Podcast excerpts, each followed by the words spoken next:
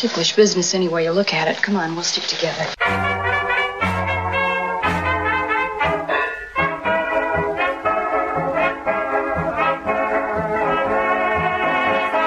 Hello, everyone, and welcome to Ticklish Business. I'm Kristen, joined as always by Samantha. This week it is Valentine's Day, and we decided instead of looking at the couples we love, let's look at the couples whose mess we love. We are talking about some of our favorite off screen, messy classic film couples. Before we talk about that, though, we'd like to briefly remind everyone that if you haven't checked out our Patreon at patreon.com slash ticklishbiz, you should. We do additional bonus pods, including double features, looking at remakes, and based on a true podcast, looking at biopics and true crime. We're planning a special Valentine's episode of double features. We also have our six weeks with the Thin Man series. We also give out regular care packages of movies and gifts and let you guest on an episode. It's at patreon.com slash ticklishbiz. And don't forget to pre-order my upcoming book, But Have You Read the Book? 52 literary gems that inspired our favorite movies coming out on March 7th. You can pre-order that wherever you get books. And our new Redbubble store has some fabulous art, all designed by Samantha Ellis, featuring your favorite stars, including our popular Makoko mugs, our new Gene Kelly asswork picture, and we have some special saucy old Hollywood Valentines that we are going to be putting up there. You can find that at redbubble.com slash people slash ticklish biz. So let's get into messy couples. This was something that confused people when we started talking about it online. We are not talking about characters, and we are not talking about couples that were on screen in terms of you're dueling Tracy Hepburn esque characters in something like Adam's Rear. We're talking about off screen, real life mess. Samantha, why is this intriguing? Why do we love messy old Hollywood couples? That is actually a much deeper personal psychological question than you could have ever imagined asking me, Kristen, because I've really had this fascination my whole life. I feel like it was almost fate me even starting to enjoy classic Hollywood and classic movie stars. And a lot of it was from me living in Palm Springs and hearing the dirt and hearing the gossip about these crazy relationships. They were fairy tale legendary figures to me. They weren't even real people almost to a certain extent sometimes. Going back and digging up this dirt and talking about the juiciness, it's always going to be fascinating to me. We talk now about celebrity in a very different way than we talk about it in old Hollywood.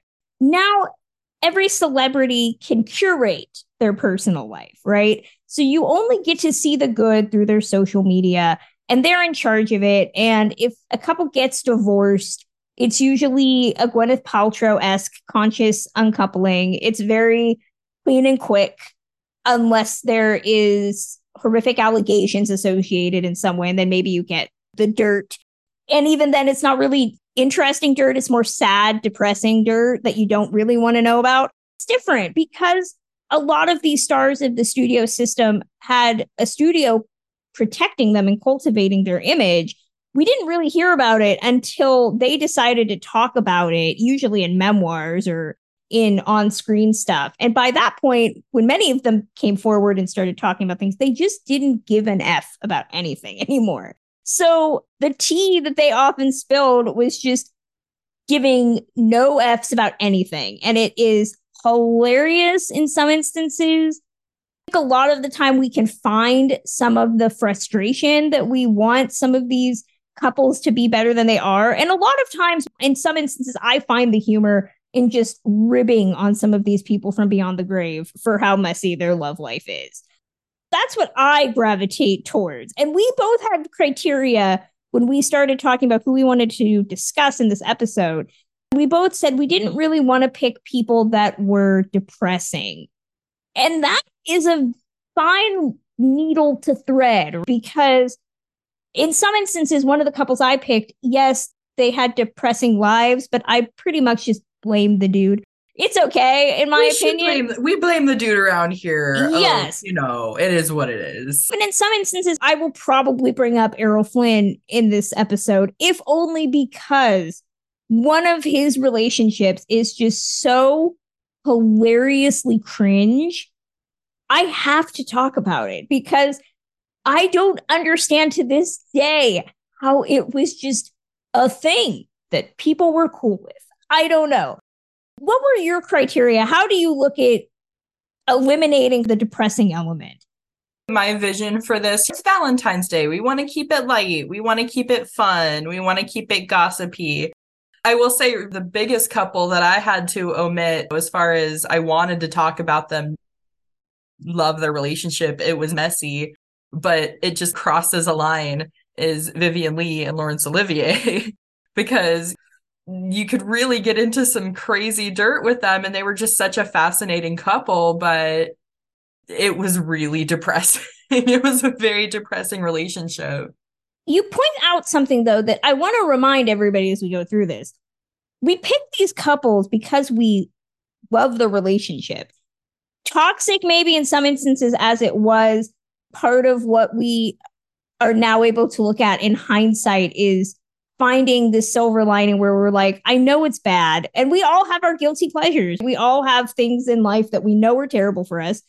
This is like cheese. We all know cheese is bad, but we love cheese. We all eat it. This exactly. is the equivalent of that. This is a bit of frustration too, because we love all of these couples. I wished that all of these couples had remained together. And here we are airing out their dirty laundry because we're like, why? Why did this have to happen? Why did these people have to make these? As Drea used to say, our great co host Drea used to say, garbage people choices. and so many relationships are because of garbage people. And some of the people that made decisions in dating who they dated had garbage decision making skills. I'm not pointing any fingers, Lana Turner. Samantha, Lana Turner made bad garbage men decisions. You cannot deny that. Lana's name came up multiple times in my research of these couples, and I kind of had to dart a little bit, do a little bit of swerving so as not to make this the typical Hollywood love pentagon or hexagon, as these things tend to turn into. Because some of the people that we are talking about, some of the dudes, come on, they were man whores. Some of them were dating other women that maybe cross paths here. Hollywood is a very incestuous town. It still is. Gary Cooper is going to get named here. I could have picked at least eight relationships that Gary Cooper had because Gary Cooper was skanky. That's just who he was. I'm sorry. Samantha, where do you want to start? Because you and I made lists. Where do we go with this? We talked a little bit before recording about couples we were thinking about. I ended up taking so many of your suggestions because how could we have a true trashy, messy couple episode without the queen herself, Zsa Zsa Gabor? And I admit that she's essentially one of my favorite classic film stars. Yes, she doesn't really have the work to back it up. Again, I'll be the first to admit that, but I love her so much. So I say all of this in love. I'm talking about George Sanders and the Gabors, as in not just one Gabor. We're going to talk about all of it. In Zsa Zsa's autobiography, One Lifetime is Not Enough, she wrote, I love George from the moment that I first saw him up on the screen in The Moon and Sixpence and made up my mind to marry him. She alleges at the time that he was actually going back and forth between Dolores Del Rio and Gene Tierney but she didn't care about any of that. All she knew was that she and George were meant to be. they were married on April 1st, 1949, but there was jealousy on both sides of their marriage. And weirdly enough, in her book, she jumps right from their marriage to all of the girl crushes that she used to have. They ended up divorcing on April 2nd, 1954. There were several factors at play in their separation, but if I accumulate everything that I've read the bottom line, in my opinion, is that Zsa Zsa learned the hard way not to meet her hero. And she just had this huge amount of adoration for him, and it was never really returned. He lost a lot of his surface level fascination with her pretty quickly. And from there, he always belittled her intelligence. and her career, not unlike many of her other husbands. As we all know, she ended up having eight husbands of her own. George and Zsa did remain friends, and in 1970, Zsa Zsa realized that both he and her sister Magda were lonely, so she decided to play matchmaker, and the two married. They divorced after just a year, but it's definitely turned into one of the crazier old Hollywood stories since he married two of the three Gabors. I just would love to have been a fly on the wall at their dinners because how can you do that?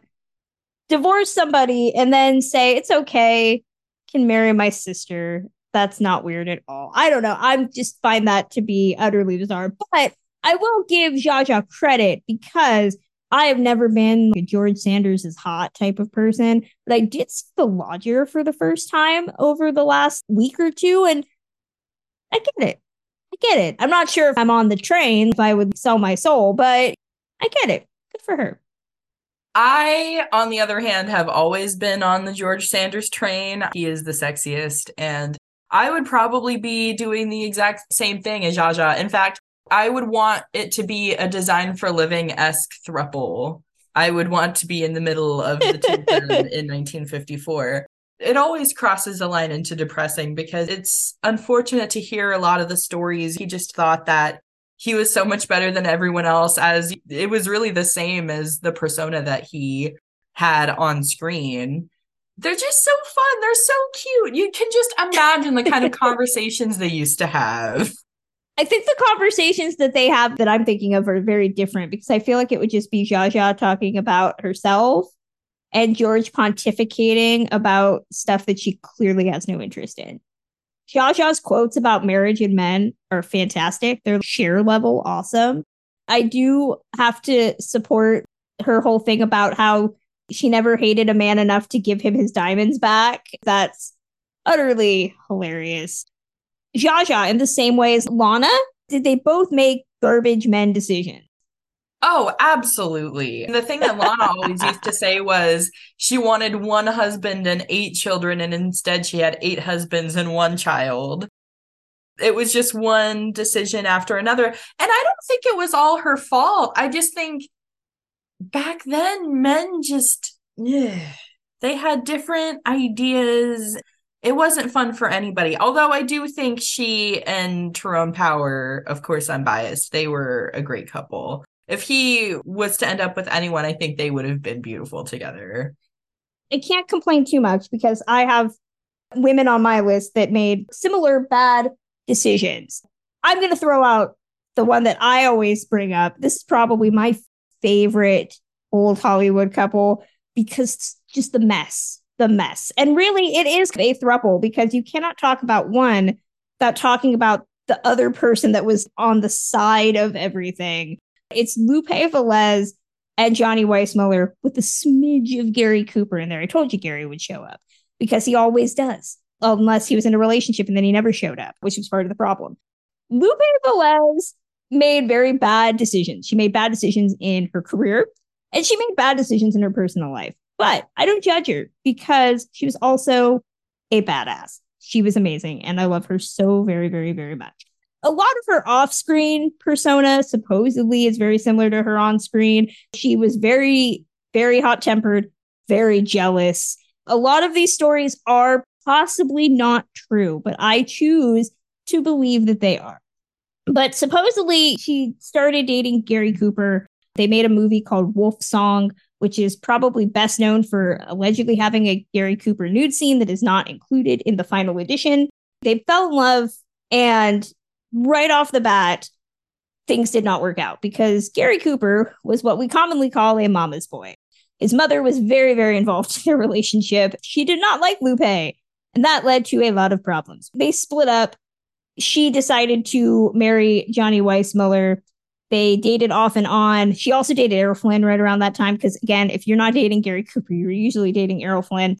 They got married in Vegas. And right off the bat, there were supposedly a lot of public fights to the point that they did divorce after about 10 months. But then she withdrew the petition because they got back together. And then she filed for divorce again. That was dismissed. Literally took them three times to get divorced, which I find hilarious. A lot of the relationship issues were because of Gary Cooper, allegedly. The story that I have always heard is that Lupe Velez had a parrot that at one point Johnny Weissmuller tried to kill because the parrot kept calling him Gary. oh my goodness. There's also another story that Lupe Velez made about her relationship with Gary Cooper that is a little too crass for me to talk about on this podcast. If you ever see me in person, ask me and I will tell you because it's utterly, utterly hilarious.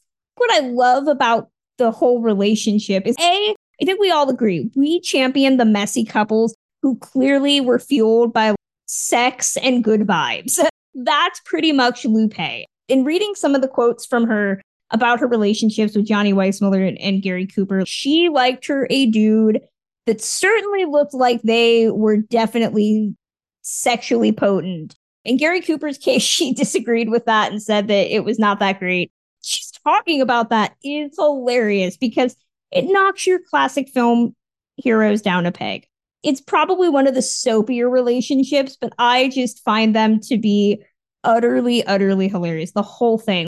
I know that Lupe dated Chaplin, I think, and Gable, and she dated polo players. She had a type. She liked big, hulking, tall, salt of the earth looking dudes.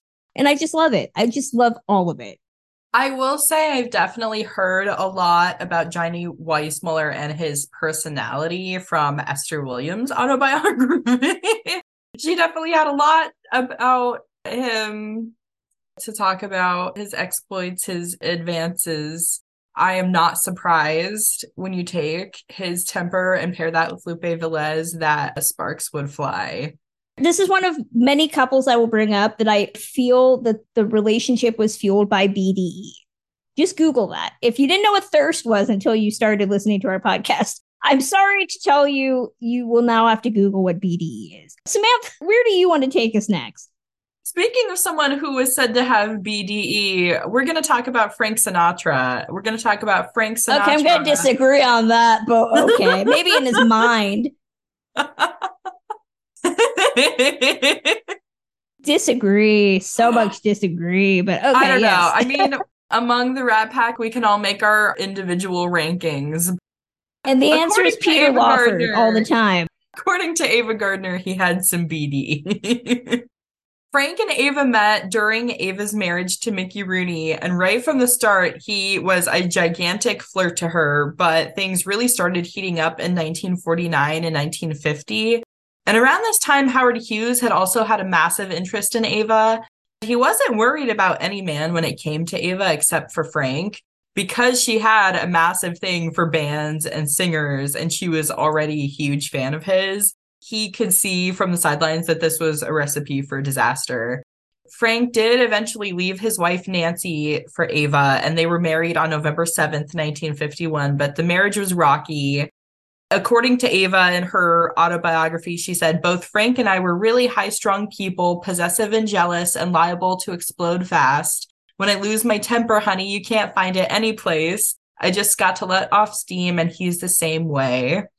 Another contributing factor to their marriage issues was the fact that Ava's career was very much on the rise while Frank's was on the decline at the time.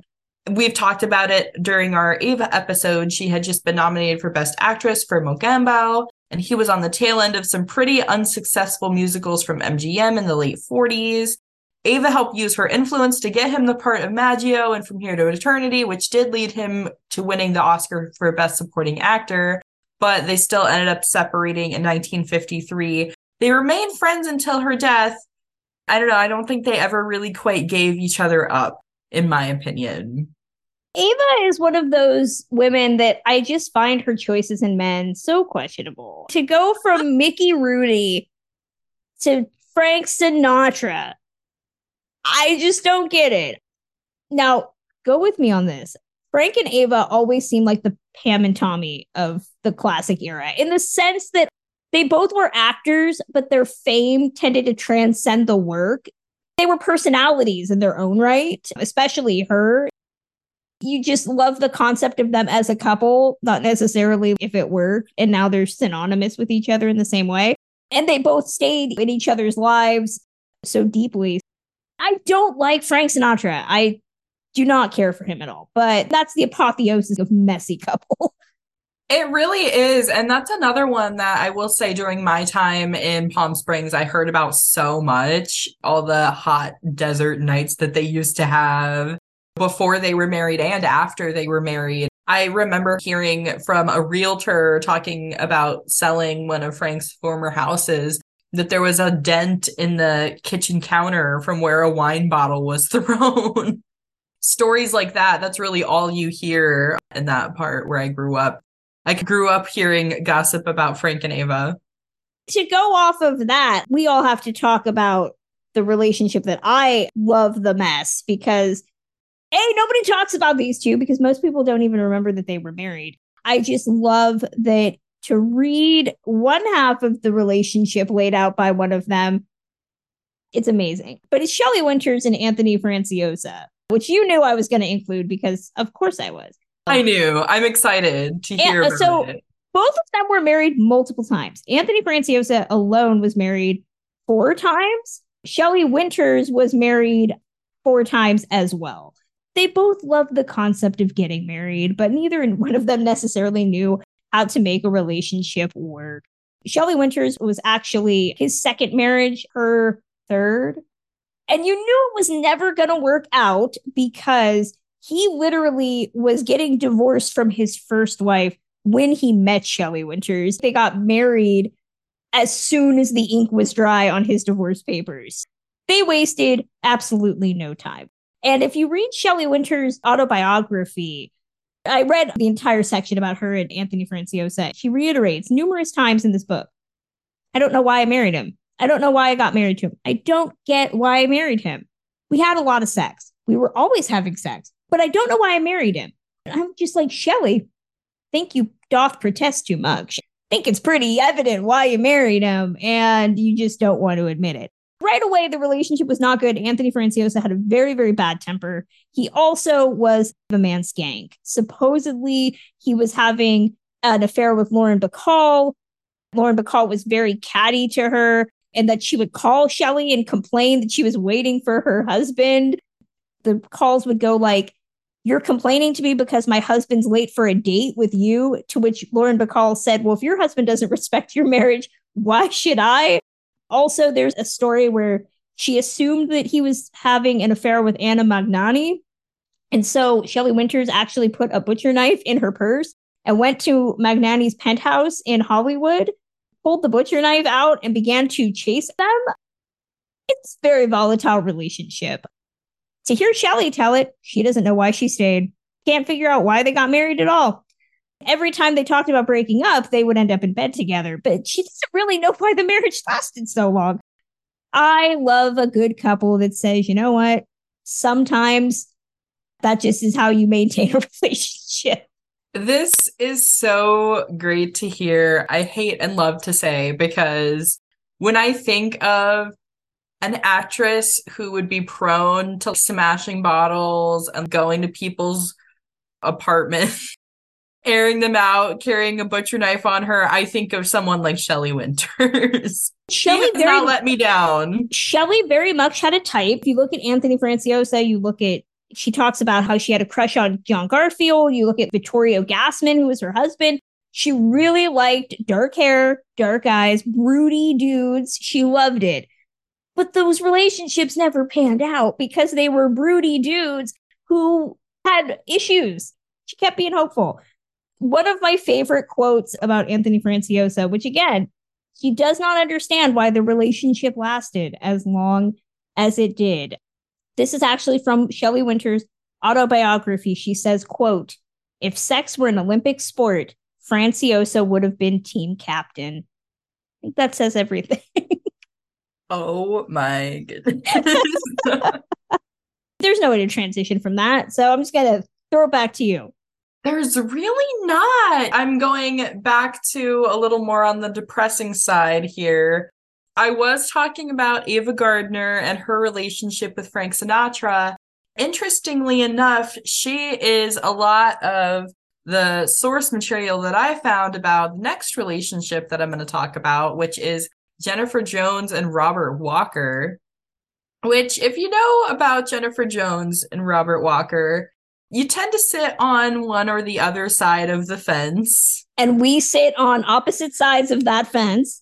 I sit on the opposite side of your side of the fence. I'm just going to lay out the facts and we're going to start drawing our own conclusions. While attending the American Academy of Dramatic Arts, that's where Robert Walker met fellow aspiring actress Phyllis Isley. She had not yet changed her name. They married on January 2nd, 1939, had two sons, Robert Walker Jr. in 1940, Michael in 1941, while Robert got various work on the radio. That same year that Michael was born, Phyllis was discovered by David O. Selznick, this is where Ava comes in because, according to her biography, she said if anyone needed or deserved a happy ending, poor Bob Walker certainly did. She doesn't know whether Walker was an alcoholic during his marriage to Jennifer, but he definitely was when she knew him. And she's quoted as also saying, His agony was that Gone with the Wind's, David O. Selznick was also intoxicated with Jennifer and had pursued her as only a determined producer can. When a girl is young and beautiful and an ambitious actress, it's very hard to resist that kind of attention. And from there, she goes into very depressing detail about him drinking, staying at Ava's place, calling for her in the middle of the night through sobs. And it gets very dark, very sad. A lot of people could make the argument that Robert Walker never emotionally recovered from it. It's really the drinking and the depression that led to his death later on. A lot of people allege people have their different opinions. It's hard to say exactly what was going on between them, what really separated them. I can't really comment on that. It's definitely tough to hear about Robert Walker's grief as a result of it. You want to hear the other side of the fence? Yeah, I okay. do. So the other side of the fence, I look at the relationship in a modern context, which some people would say you cannot look at it in a modern context because the way we look at power dynamics now was not something we looked at then. I understand that. I can't give Jennifer Jones guff. I can't. I'm on the side of her and Robert Walker. Both of them got screwed over by a horrific misogynist system. In this case, there is discussion. We will never know 100%. These people are no longer with us. And it's hard not to see this in a post Harvey Weinstein world. Jennifer Jones, young aspiring actress, is told by David O. Selznick that he's got his eye on you. He can make you a star. He can also stop your career with a snap of his fingers if you don't put out for him what do you do if he wants to marry you and you want to keep working? So there is discussion that essentially it was a coerced relationship where, regardless of what was said or not said, or applied or threatened or what have you, that she didn't really have a choice because at the end of the day, he was her boss who said he wanted to marry her and she needed to leave her husband. So I sympathize with both her and Robert Walker. I don't agree that she's an opportunist or that she quote unquote benefited from the relationship. Yes, professionally, but from what I've read personally, she also had issues with alcoholism and mental illness. I support love. I wanted them to stay together. I definitely wish they had stayed together because I think they would have been far happier. David Selznick is a horrific human being, and I'm against him. I can get behind that a hundred percent. Let's agree on that. I definitely agree with you for the most part. One of the things that really strikes me as so interesting about this relationship is you have two people who went on to be such huge stars meet before either one of them was famous. And they had this relationship and this love for each other. And it's so devastating to see that break it's, because of Hollywood and because of some big shot producer. It's literally the perfect story to an old Hollywood movie. To young up and coming kids break into Hollywood and they vow to do it together and they do and it ends up pulling them apart and destroying their lives. That literally is the Hollywood story right there. It's definitely really tragic to look at. That brings up a really good point though about Jennifer and about is this a decision that she wanted to make for herself or had to make for herself? It's interesting to look at. That isn't something that I had really considered. I have always heard a lot about her passion and her drive for acting, and that it was unlike anyone else from her era. Both things can be true. That's That, yeah, true. She could just as easily have wanted to succeed as well as being told this is the only way to do it. So if you want to do it, that's your choice. If we're talking about relationships that are vaguely depressing, but we can find some way of looking at it, I always go to the relationship that I have hanging on my wall over here Marilyn Monroe and Arthur Miller. This relationship, yes, is it sad? Yes, it is. But it also frustrates me because I blame Arthur Miller for all of it, which is probably not a popular opinion. They started out like a lot of our relationships that we've been talking about. Arthur Miller was married when he met Marilyn Monroe. They started writing to each other back and forth. They were pen pals. And if you've been fortunate to see any of the love letters that they sent each other that regularly go up for auction, they're very beautiful. The fact that he was a writer certainly helped. He decided to leave his wife. They got married. Marilyn gave up a lot. She converted to Judaism, which banned her in Egypt. She wanted to change the style of movies that she was making. She didn't want to make the fluff anymore. She was willing to significantly scale back her career, not give it up entirely, but scale back in order to start a family with him. If you look at any picture from that time period, there's a reason why there's some of the best pictures ever because the joy on her face is so genuine. He talks about how Arthur Miller was the first time she ever actually fell in love. I know a lot of the DiMaggio stands. Okay, yes. But I think that DiMaggio loved her more than she loved him. That's my theory. I think she loved Arthur Miller more than Arthur Miller loved her. To look at those pictures and just see the happiness, it's amazing. It also breaks my freaking heart that around that time she lost a child. She was having to deal with dependence on pills. But Arthur didn't help either because Arthur is a writer. And as we all know, writers are particularly temperamental. Arthur Miller would regularly hang out in his study for weeks on end. She would complain that she never saw him. He would just lock himself in his room. He didn't want to be bothered. He didn't want to talk to her. They didn't really have a lot of communication once they got married. He was incredibly jealous of her career. He didn't like how fans would mob them. He also tended to make fun of her performances and he, he would write about her how smothering she was and how she was very needy and very clingy and also she's not that great an actress. And to read those which again tend to go up for auction it's just like art. I get that you think you are the best writer in all of writer town but seriously you need to get off your high horse so if anything i love the mess because i just blame arthur miller for all of it Stop thinking that you were awesome. You were not God's gift. I know we all love the crucible. I wish that he had been a better man. Be a better man, Arthur Miller. It's one of those situations where if he had just done the bare minimum, then we would not be having this discussion. What's fascinating to me is because Marilyn's been so discussed in film, I always say that you can really see how much a movie supports or wants to tear her down based on how sympathetic Arthur Miller is. So, like, case in point, Blonde. That movie pretty much says that Marilyn was one big ball of crazy. And let's see all the horrible things that happened to her. Adrien Brody is just this doe eyed, super sensitive Arthur Miller. Why can't you just be happy? What's your problem, girl? Stop. He was definitely a pompous, pompous dude. You don't need to sell me him as this great romantic hope.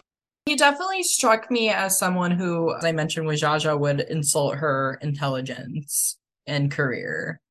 We leave those men behind. We leave those men in Yes. the 20th century, hopefully. That's a transition. We can't not talk about probably the most gaudy, messy couple of all of them.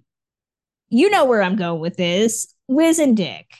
They are the gold standard of mess. So much so that there have been books written purely just about the mess. We've gotten movies just about the mess. And yet, it is the best relationship that never worked out, even after they were married two times. The Second time wasn't the charm. But I love them though. they couldn't let each other go. They invented paparazzi. They were that steamy. They were that ridiculous and flashy as a couple. They were the power couple. Somebody listening to this that heard me say Frank and Ava or the Pam and Tommy would be like, how can you say that and not consider Liz and Dick that? Because I guess, yeah, from a paparazzi standpoint, they were very, very much in that vein. What sticks out for me about all of them, to look at Liz Taylor's relationships and the men that she met.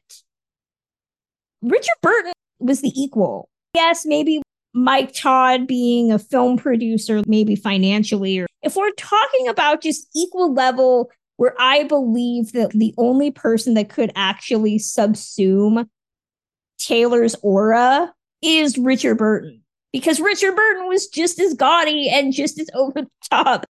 They both are the character from Mean Girls that has a lot of feeling, both of them. I just feel that they are the ones that have a lot of feelings and they need to let them out, which is why if you read any of Richard Burton's love letters to Elizabeth Taylor, they are romantic and horny as hell. There is a lot of detail going on that you really need to know about how he feels about her boobs? Probably not, but it's going to sound beautiful. Just going to sound like poetry. And I think that's why I love them. That's the thing about them, too. They are never a couple that I would have expected.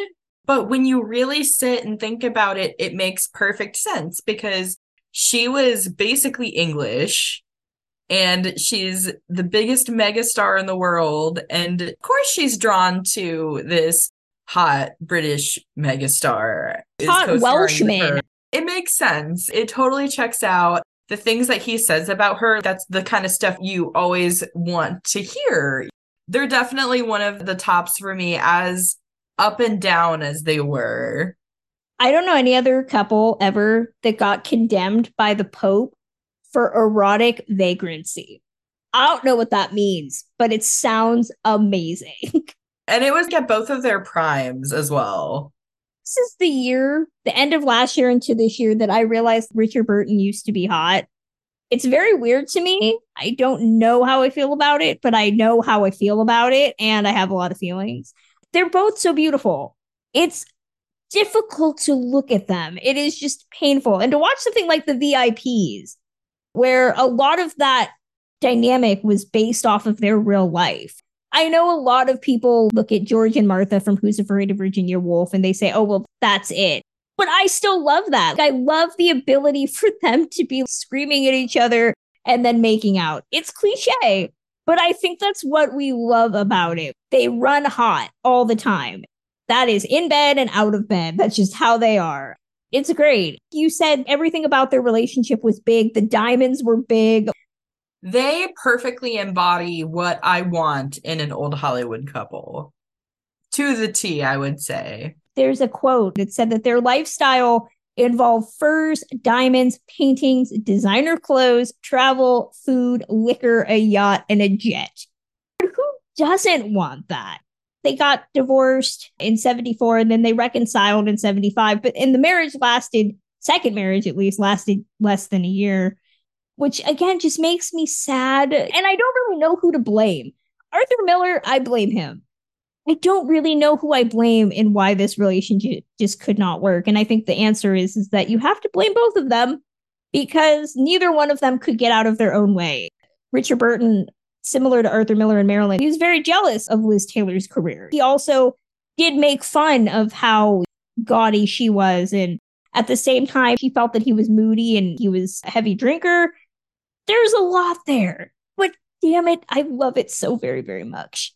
That's the kind of couple you don't want it to end. It's like watching a train wreck in front of your face.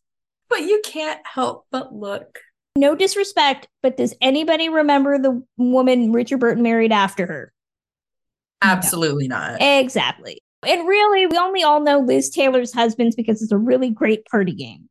You talk about the woman with the husbands if you just say that to someone, who's the woman with the husbands? You think Elizabeth Taylor.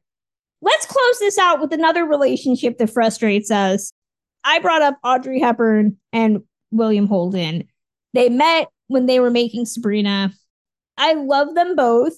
What irks me is that this is really a relationship that died because of ideologies in the sense that she wanted children and he did not want children. He didn't want more children.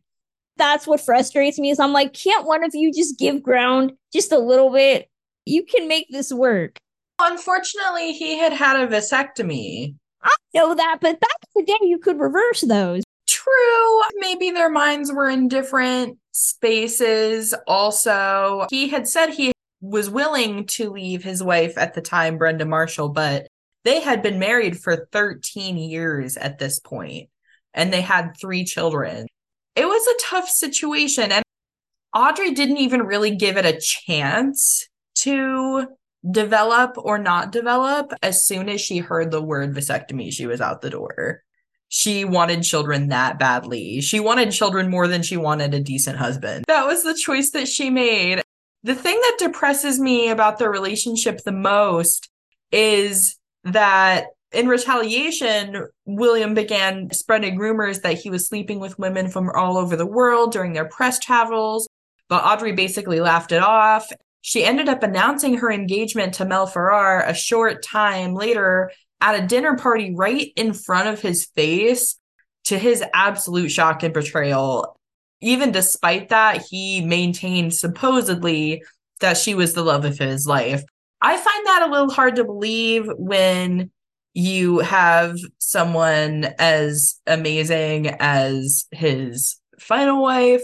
And I also love Brenda Marshall. So I don't know if I believe that Audrey was the love of his life. Hearing that story, Audrey Hepburn is considered so elegant and sophisticated, but dude, that is petty as hell. And I think I appreciate knowing that she could be a little mean spirited in some way. I was shocked to find that out. It was so unlike her. I don't even know if I fully believe it. Full crowd of people at this dinner party just stands up. Yep, I'm marrying this guy. And just nobody even knew. Nobody had any idea that it was going on.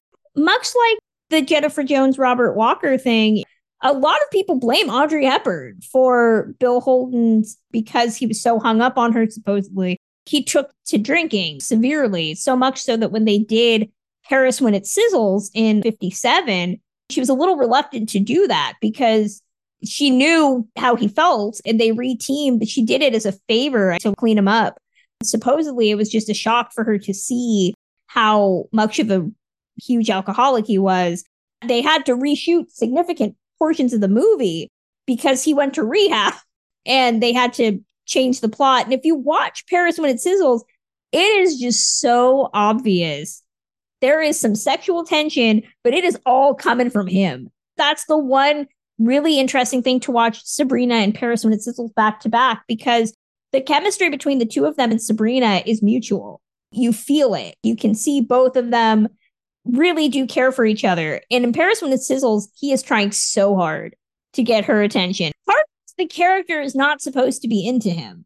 You can see that she is just not at all on the same wavelength as him. It's part of why the movie doesn't work. It's tough because I love Paris when it sizzles. That's one of It's a great my, movie. It's so well written. I absolutely love them together. But it's such a different team at that point. As you said, he really had changed so much by that point. And they didn't have that natural chemistry as much anymore like they used to we had so many more we could touch on. I want to throw out some honorable mentions from our Twitter followers. Marcy at Marcy K said Dick Powell and Joan Blondell, which I'm mad we didn't include them in we weren't able to talk about them because we all know I'm Team Joan. Screw Dick Powell. He was not worth anybody's time. Just saying that out loud. We could go on and on about Dick Powell and his multiple marriages. and how he was horrible we are against Dick Powell. That's a All future I'm going image. to say is that I found out over the last couple weeks that Joan Blondell and Mike Todd were married, and I had no idea. I don't know if that was public knowledge or what, but I didn't know, and I read about it, and it, it's insane. I'm not going to go all into it, Google it. That's all I have to say. Google it after you Google BD. She also said Rita Hayworth and Orson Welles, which, ooh, Orson Welles gets all all of the crap because he made her cut her hair and dye blonde. Lucille Ball and Desi Arnaz, which, yes, that's another couple that. Why couldn't Desi Arnaz have just stopped screwing around? Katharine Hepburn and Spencer Tracy, one of numerous couples that he stayed married. And we were okay with that, up there with William Randolph Hearst and Marion Davies. And Natalie Wood and Robert Wagner. I think that might be a little too depressing considering how you look at Natalie's demise. I considered it. I considered it. But yes, similar reasons. That was going to open up a whole can of worms. We also got a response from Claire at TinkWeb7, who said Ava Gardner and Frank Sinatra, like Samantha, Esther Williams and Fernando Lamas. Almost consider that if only so that I could have talked about the story of how they first met and fell in love. It involves a really, really awkward placement of a hand on somebody's crotch. One of many stories I didn't think I could tell in good conscience on this podcast. And Lana Turner and all her partners. Thank you all so much for sending in those. Maybe we'll do another episode like this in the future. Samantha, any other honorable mentions you want to throw out? Vivien Leigh and Laurence Olivier was a big one that I wanted to discuss. Also, there are the people going back and forth who allege that Fred Astaire and Ginger Rogers had a brief fling and whether they did not. I like to believe that they did just the tiniest of bits. And from what I have heard, Fred Astaire's mother did not approve of her, but he still slipped her the tongue in the movies. So that's all we need. The only other one I wish we had time for, and I alluded to it in the beginning, was Errol Flynn's, I believe, could do his first and second wives. Lili Damita and him had a very tempestuous relationship. But I always go to the marriage that he had with Nora Eddington, who was his teenage wife that he met while she was selling concessions at the courthouse while he was on trial for statutory rape. How sit at dinner with your future in laws and say, hello, sir? I am dating your daughter and I'm going to marry her. She sold me M&Ms while I was on trial for having sex with underage girls. Just want to know how that convo went, Errol. He could charm his way out of literally any situation. He did. I mean, he kind of did. they were married, so apparently it worked. And, and he was acquitted. So, I mean, it all worked out for him at the end. Marriage didn't last. You can let us know your thoughts on old Hollywood men, messy relationships, what have you, please consider getting in touch with us through a variety of different ways. But that's going to close out Ticklish Business for today. You can listen to us on Apple Podcasts, Spotify, Stitcher, wherever you get your podcasts. Reviews matter, so consider leaving us one on Apple Podcasts. Five stars, please. You can follow the podcast on Twitter at ticklish underscore biz, as well as on Facebook, Instagram, and TikTok at ticklish biz. You can follow me at thewrap.com or on my Twitter at journeys underscore film or my Instagram at Kristen Lopez 88. Samantha Ellis, where are you online? I am mostly on Twitter at Classic Film Geek, but you can find my blog at musingsofaClassicFilmaddict.com. And you can find my Cooking with the Stars post over at classicmoviehub.com. And our Patreon helps keep the lights on at Ticklish Biz HQ and gives us chances to do new content like our Six Weeks with the Thin Man series, as well as a bunch of fun stuff that I have planned for the rest of the year. So consider helping us at patreon.com slash ticklishbiz. And again, my book, But Have You Read the Book, is out March 7th. You can pre order it wherever you buy books. We will be returning on March 1st with a discussion about 1939's Wuthering Heights in honor of the release of But Have You Read the Book? Till then.